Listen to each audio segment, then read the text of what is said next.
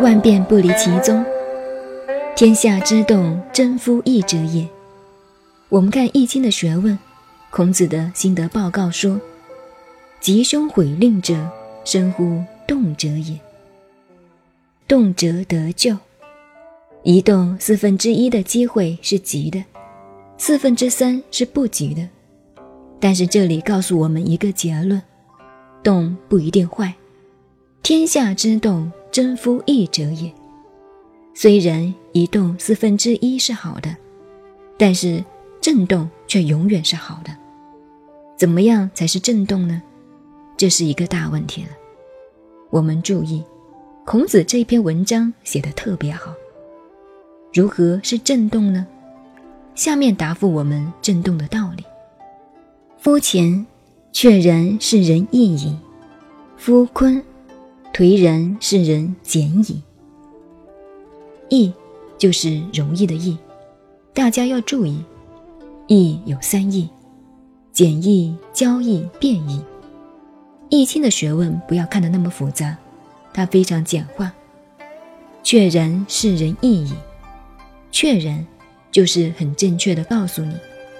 用白话来说，《易经》的学问很正确的告诉你，就是简化，并不那么复杂。所以真懂了《易经》，那是很简单的。它的简化在哪里呢？就是上面说的三易之道。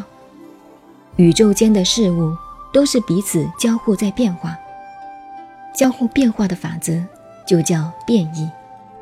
到了宋儒，额外加了一个道理，叫做不易。一般所谓三易之道，就是简易、交易、变易，不谈不易。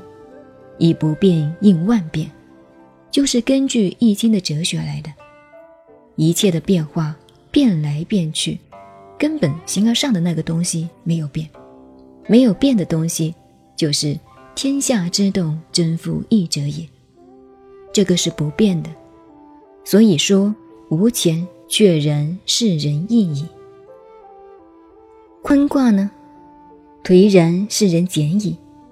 懂了钱那个法则，宇宙之道非常简化，没有那么复杂。